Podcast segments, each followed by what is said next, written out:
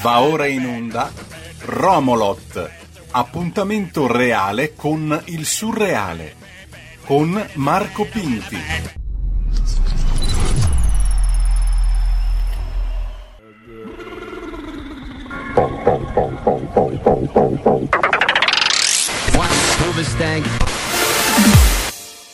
Bebe Chowena, Bebe Chowena, Bebe Chowena. Bebe Chowena, Bebe Chowena, Bebe Chowena.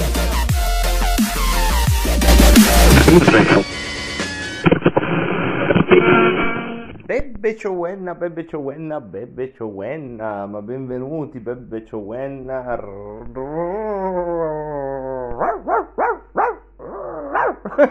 Cani, cani abbaiano, si agitano i cavalli.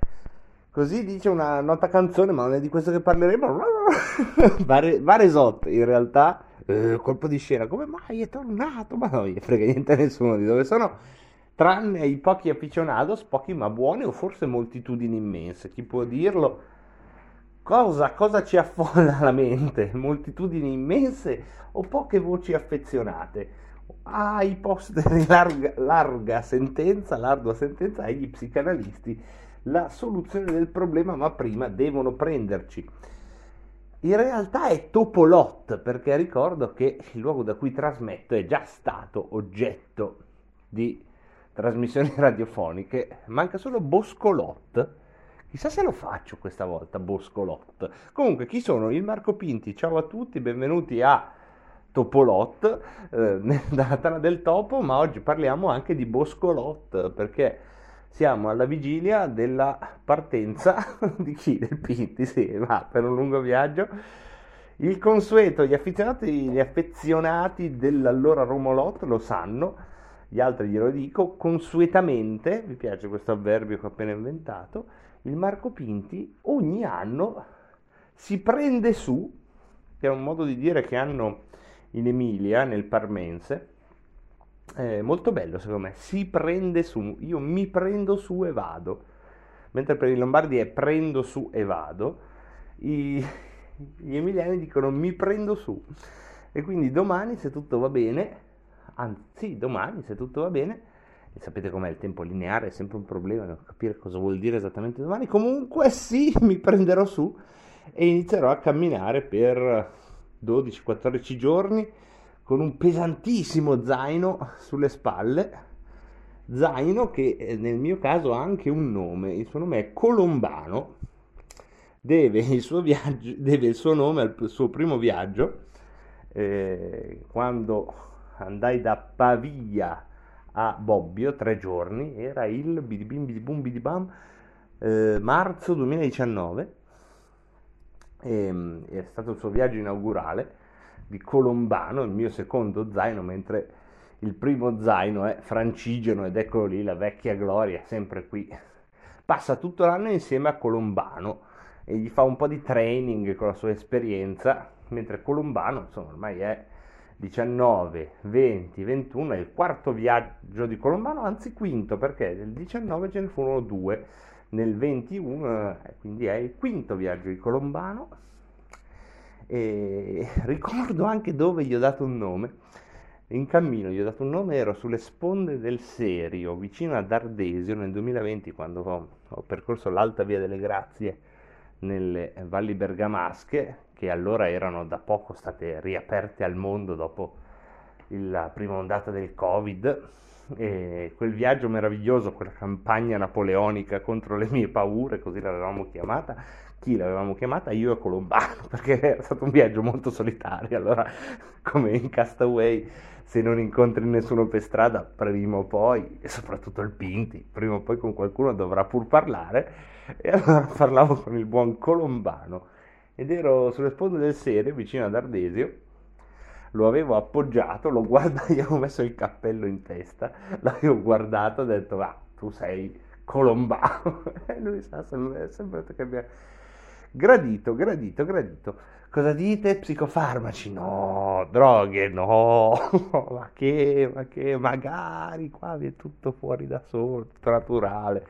È una trasmissione radio, ciò, no, ciò nonostante, Vedete voi, se state sentendo una radio è una trasmissione radio, se state sentendo uno YouTube è un talking su YouTube. Se vedete voi, cosa se siete fuori dalla finestra e mi state origliando è un origliamento. Se però voler capire cosa sono le cose, ma è una trasmissione radio o non è una trasmissione radio? Vedi te, cioè, cosa, chi se ne frega? È quello che è. Romolotto che oggi è per l'appunto pre-Boscolotto. Parliamo appunto di questa cosa, un lungo viaggio a piedi con lo zaino. Fare lo zaino è sempre un momento difficile e succede questa cosa che ho appena sperimentato, che è molto curiosa ma la dice lunga sull'invecchiamento, perché comunque ormai il Pinti, ragazzi, eh, secondo l'anagrafe italiana conta la bellezza di 37 primavere.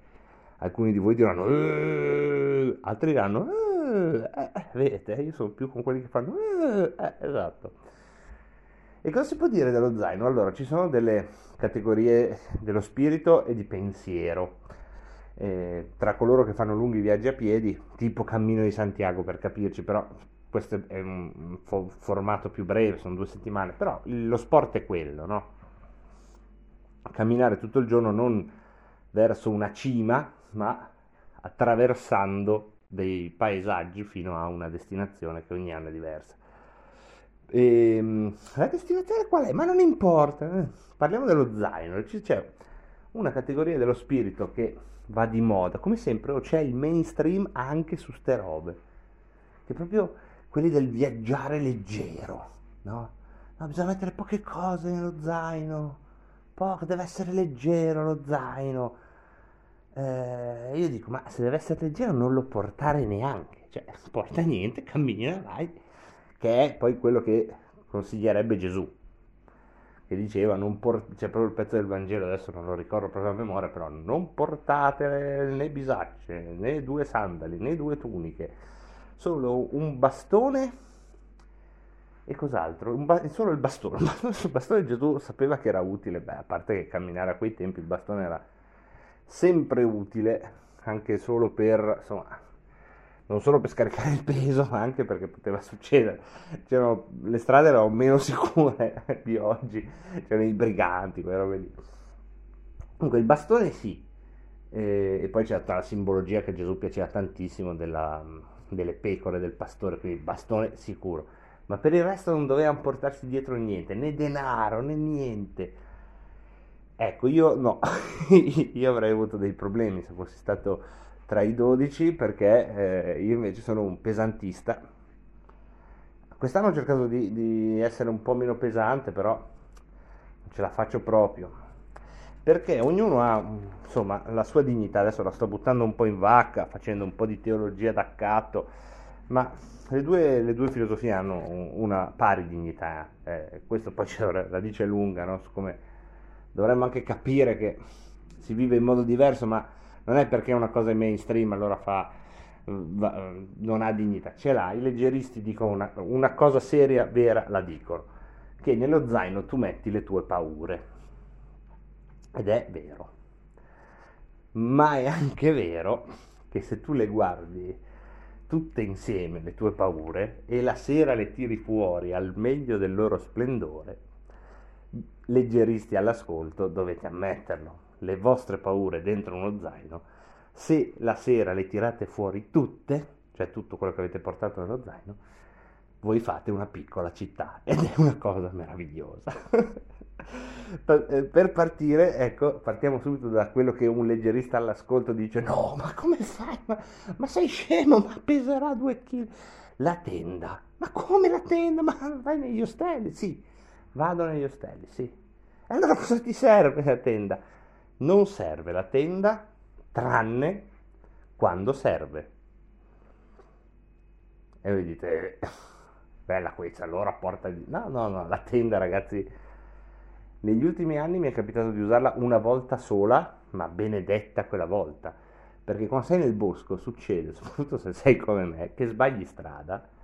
E se sbagli strada metti per 4 km, Tornare sulla strada giusta sono altri 4 km e sono almeno due ore, se non c'è troppo saliscendi possono essere anche due ore e mezza, e se sono le due ore e mezza sbagliate, e davanti magari ne hai altri 16 da fare e sta scendendo il sole, vi assicuro che non è più una bella e romantica esperienza camminare. E quindi l'ultima volta mi è successo la bellezza di 4 anni fa, però l'ho benedetta perché sono arrivato in questo posto, peraltro pazzesco, uno dei momenti più, perché poi è questo che fai quando cammini in questo modo, no? nel, nel, nel selvaggio.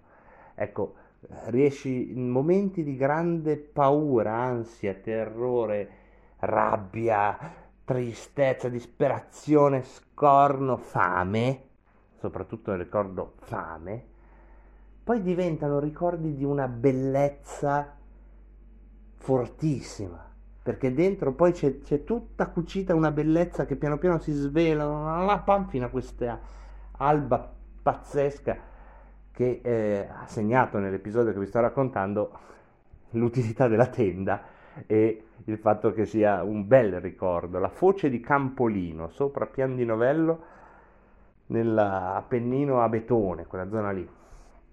Sbaglio strada, sbaglio strada, salgo, sbaglio, risbaglio, un casino.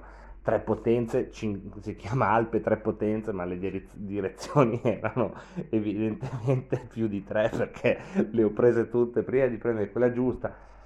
Arrivo che il sole stava calando in questo pianoro che si chiama appunto la, la foce di Campolino, un pianoro dove si accampavano i partigiani, peraltro, l'ho scoperto il giorno dopo. E lì vedo un sentiero che scende molto ripido, ma è già buio e, e non si capisce bene, non è segnato bene, non è chiaro se è un sentiero che va da qualche parte o una mezza, una mezza frana, ex sentiero. Ci sono queste cose in montagna, no? Che se ti fidi rischi, rischi grosso, insomma, gli occhi devono avere la luce. E allora lì aprì la mia tenda e ringraziando il cielo nonostante la fame riuscì a dormire con un tetto sopra e con una copertura intorno, che poi è quello che ci dà un po' di sicurezza. Uno dice, eh, uno può dormire anche senza tenda. Se riesci a convivere con la paura di trovarti la vipera acciambellata sulla pancia la mattina, sì, io purtroppo ho un'immaginazione che, che è un bel problema. Però bisognerebbe proprio dedicare una puntata a questa, a questa roba qua, eh. Adesso la sto facendo lunga perché il tempo corre, volevo dire le altre robe che nello zaino, se vado avanti sulla foce di Campolino, su dormire la notte nel bosco, c'è solo una cosa che va detta ancora, ecco, mm, se dormite da soli una notte nel bosco, sia dentro la tenda che fuori dalla tenda, ma vi consiglio di avere la tenda, la cosa pazzesca è che voi dormite solo con metà della vostra uh, coscienza si spegne solo metà del cervello e l'altra metà del cervello prende questo istinto che si scatena ed è un'esperienza davvero che vi consiglio di fare. Si scatena questo istinto non, che ti domina, non sai da dove viene, ma tu contemporaneamente dormi e sei vigile, senti ogni minimo rumore. E vedete, son, sono leggerissimo. No, no, tu hai un pezzo di testa che è sveglio mentre dormi, un pezzo di testa sente tutti i rumori. Che poi, vabbè, lì fortunatamente la fantasia si spegne perché nel bosco ogni rumore sembra un branco di lupi, dei, dei brigati, poi lì la fantasia si scatena o si spegne. Però ecco, questa è una cosa da, che davvero è una roba che ci fa cap- intuire cosa siamo stati per un sacco di tempo. Quindi la tenda segue, segue nella piccola città, nel Pintopoli, la riserva d'acqua. Oltre le due borracce esterne c'è una riserva d'acqua da un litro e mezzo. Altra roba che il leggerista dice ma cosa ti porti l'acqua? Ecco però qui devo dire che quando mi è capitato di camminare a fianco dei leggeristi, più volte mi è successo che proprio mi criticassero per questa cosa, perché eh, ma è pesante il tuo zaino, è una tipica roba tra camminatori quando si, ci si ferma, che tira sullo zaino e dice eh, ma quanto pesa il tuo? Io mai pesato, so solo che è pesante. E, ma cosa c'hai dentro? Allora dico, eh, l'acqua, la tenda, risate, l'acqua, risate, e poi però lì il pesantista si prende le sue rivincite e questa me la sono presa in modo seriale più volte perché alleggerista l'acqua prima o poi finisce perché c'è la fontanella su cui contava e la trova chiusa? Perché il bar è chiuso. Succe- cioè, è evidente che succede. E a quel punto è il momento in cui il pesantista non dice niente. Perché non dice niente. Il pesantista quando si trova nella stessa situazione, perché la, la fontanella chiusa è un problema anche per il pesantista, perché anch'io ho finito apparentemente l'acqua, ma posso attingere alla big riserva e a quel punto tiri fuori la big riserva e senza dire una parola, eh, senza giudicare, fa uno sguardo così come dire, eh, ecco, la porgi alleggerista che a quel punto dice vedi che ho fatto bene a non portarmela tanto c'è tu i coglioni come te che me la danno. E a quel punto vabbè, tutta roba che accumuliamo per, per metterla nel prossimo zaino e poi e poi e poi vabbè ah sì farmacia farmacia che protegge da una se- farmacia cioè chiedetemi qualcosa io posso nel bosco mi manca solo una bella insegna verde lampeggiante io potrei mettermi la tenda la riserva d'acqua poi metto giù un'insegna verde lampeggiata, un piccolo banco, un camice, tanto pesa poco e se passa qualcuno, salve, abbiamo una, prego, eh, un aspirina, prego, abbiamo una garza, prego. Poi cosa? ah sì, poi, poi ecco, devo dire c'è anche l'inutilità assoluta, è eh, una specie di, di, come si può definire? È un io lo chiamo il piedone, è un tondo impermeabile che servirebbe per eh, uscire dalla doccia, ci metti i piedi lì e non li metti per terra, no?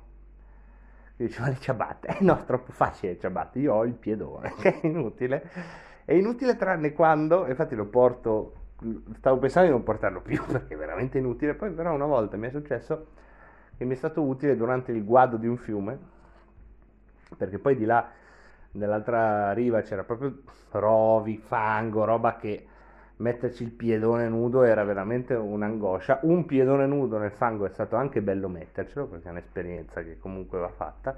L'altro piedino lombardamente l'ho messo sul suo salva, salvapiedi e lì sono riuscito ad asciugarmi i piedi.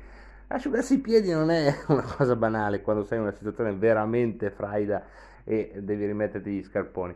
Ma questa è un'altra storia, la spiegheremo ai leggeristi, comunque non pesa niente, eh.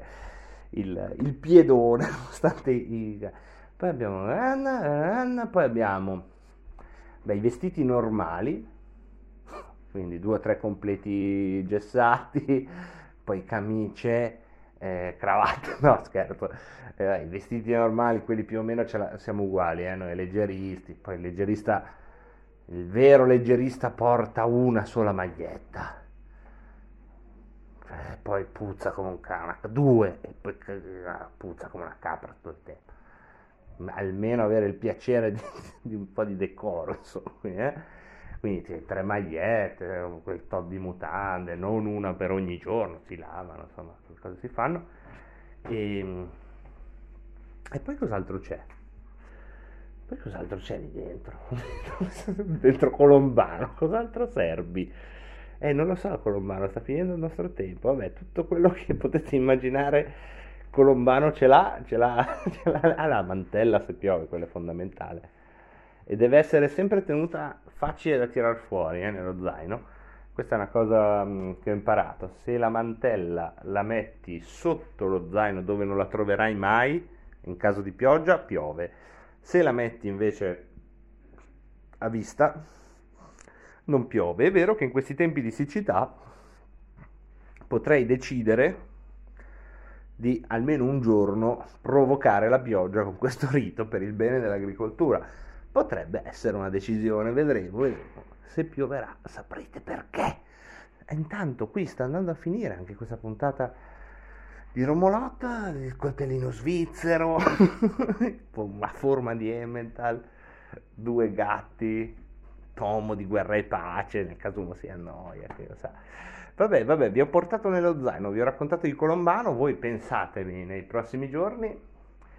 Contento di aver condotto fin qui ancora, volentieri, la traccia di Romolot oggi eccezionalmente Topolotte, Varesot e Pre-Boscolot e se tutto va come deve andare e se a Dio piace noi ci risentiremo sempre sulle magiche magiche frequenze come dice Antonino Danna di eh, Radio Libertà grazie a tutti quelli che permettono la messa in onda di questa bizzarra trasmissione grazie a tutti voi che nonostante tutto ancora seguite le vicende e le vicissitudini di quest'uomo noto all'anagrafe come il Marco Pinti. Nei prossimi giorni, se vi scappa una preghiera, non, viene, non va sprecata perché comunque non si sa mai. Che dirvi di più? Colombano, vuoi aggiungere qualcosa? No, Colombano, uomo di poche parole, bravo Zainone. Domani parlerà anche la racchetta anni 70 quest'anno, sarà il mio bastone. Avete ascoltato Romolot.